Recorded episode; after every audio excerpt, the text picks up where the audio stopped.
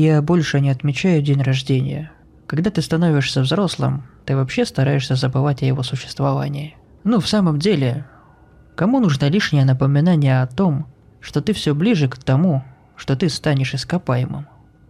Мне всегда казалось достаточно ненормальным отмечать ужасающее приближение собственной смерти. Поэтому то, что дата моего рождения выпадала на государственный карантин – подарок свыше.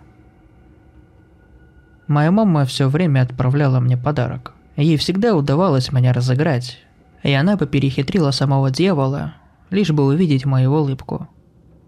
Я не знаю, как ей удалось, но этим утром, когда я выпустил своего кота Дэйва на улицу, я чуть не споткнулся об это. Анонимная посылка коричневого цвета просто лежала посреди моей квартиры. Как, черт побери, ей удалось это провернуть. Я хихикнул про себя, пытаясь разобрать каракули на упаковке посылки. Это очевидно ее почерк. Я бы узнал его везде. Самый, блин, кривой на свете. Как будто кто-то схватил ворону и обокнул ее клювом в чернила, а потом пустил ее клевать бумагу. Для Джеффи с любовью мама. Я прикрикнул на Дэйва, чтобы тот делал свои дела, но он не собирался торопиться, так что я просто закрыл дверь и забрал посылку, положив ее на кухонный стол. Моя мама офигенный шутник, так что я осмотрел каждый сантиметр посылки, взвесил ее и аккуратно потряс перед тем, как открыть. В недоумевании я почесал голову. Не густо, просто DVD-диск. Даже записи нет. Мама так себе обращалась с техникой, так что сама мысль о том, что она могла записать DVD, была достаточно абсурдной. У нее вообще есть компьютер? Может быть, ей помог папа или брат? Думаю, есть варианты, как она могла бы это провернуть. Так что я пожал плечами и вставил диск в ноутбук. Ноутбук издал какой-то невнятный механический шум. Казалось, несколько минут. Наконец открылось одно единственное видео под названием Видео Джеффи 8690. В отражении экрана я заметил, что растроганно улыбался. Я не знал, что уже тогда у нас была видеокамера, так что это был очень продуманный сюрприз. Не очень-то похоже на мою маму, но я все еще ожидал какой-нибудь розыгрыш. Может быть, видео сменится на клип Never Gonna Give You Up или, или что-то подобное. Однако, к моему удивлению, это и вправду оказалась подборка семейного видео из 90-х. Характерно низкого разрешения, жутко зернистое, с отвратительным аудио и ужасной операторской работой. Правда, мне показалось, что они были организованы не в правильном порядке. Они начинались с видео, где мне 4, и шли к видео, где я был моложе и моложе. Это как раз подтверждало, что их смонтировала мама, не особо разбирающаяся в технике. Где-то через полчаса я наслаждался каждой секундой путешествия во времени через трясущуюся камеру, оживляя в своей памяти моменты, о которых я совсем забыл, и смеясь над тем, как все тогда нелепо выглядели, и поражался тому, что я все еще жив. Я был очень глупым, очень глупым ребенком, всегда спотыкался или врезался во что-нибудь. Я скинул маме фотографию, как я смакую старинные видео с бутылкой вина с надписью Спасибо за видео, мама. Лучший подарок в мире. Но дальше становилось все страннее. Я как раз досмотрел записи лета 87-го, когда мы, видимо, отдыхали в морском коттедже моего деда. Тогда мне было всего два года, а моему брату Джастину должно было быть пять.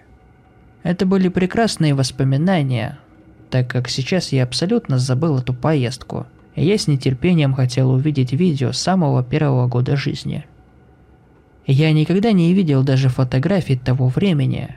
Мама говорила, что они как-то потерялись при переезде лет 10 назад, но она так их и не нашла. Судя по дате в левом нижнем углу, это было лето 86-го. Трясущаяся камера, которую скорее всего держал папа, была направлена на высокий белый забор – по другую сторону забора сидела семья из трех человек. Муж, жена и младенец. Я их не узнал, но думаю, что это были наши соседи. Мы переезжали каждые пару лет, когда я был маленьким. Что-то там по маминой работе, так что это казалось логичным. Пока камера опускалась на землю, повернув объективом в траву, на фоне кто-то едва слышно говорил шепотом – я переигрывал эту часть несколько раз. но так и не разобрал, что там говорили. Только отдельные слова. «Мы, шевелись, уедем, быстрее».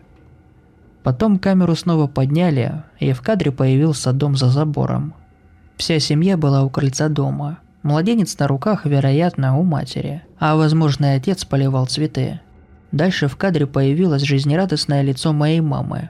На ней была ярко-красная панамка, очень дурацкая, и я снова хихикнул. «Давайте сделаем это!» – сказала она, широко улыбаясь.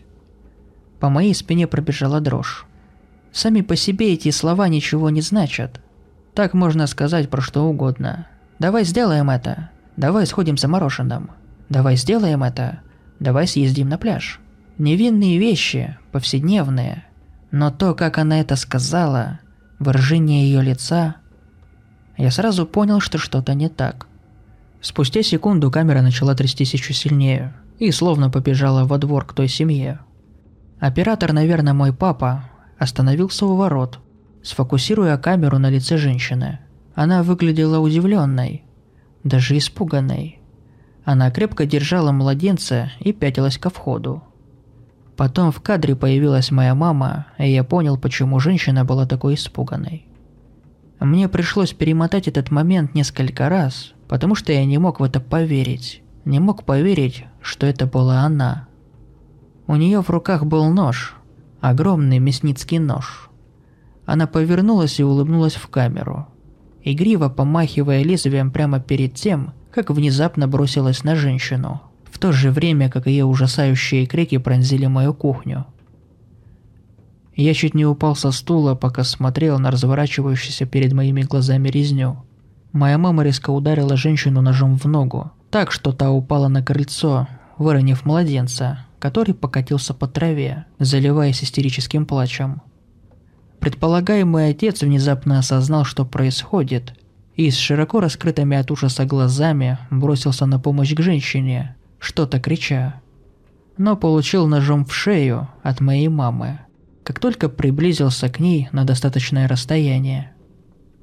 Следующие несколько минут в кадре была моя мама, которая снова и снова била их ножом, пока эти истерзанные куски плоти не перестали походить на людей. Вся в крови мама повернулась к камере, маниакально смеясь. Она заметила плачущего на траве ребенка, торопливо протерла нож о внутреннюю сторону платья перед тем, как положила его на порог, и нежно подняла младенца, обнимая его и пачкая в крови. «Мы назовем тебя Джеффи», — сказала она и поцеловала его, точнее меня, в щеку перед тем, как помахала в камеру. Я захлопнул ноутбук и попятился от экрана, тяжело дыша. «Нет, не может быть. Это же шутка, так? Ведь так?» Какой-то очень проработанный пранк. Сейчас ведь можно так сделать. Ну, подделать что-то подобное. Так ведь? Качественный монтаж, все дела.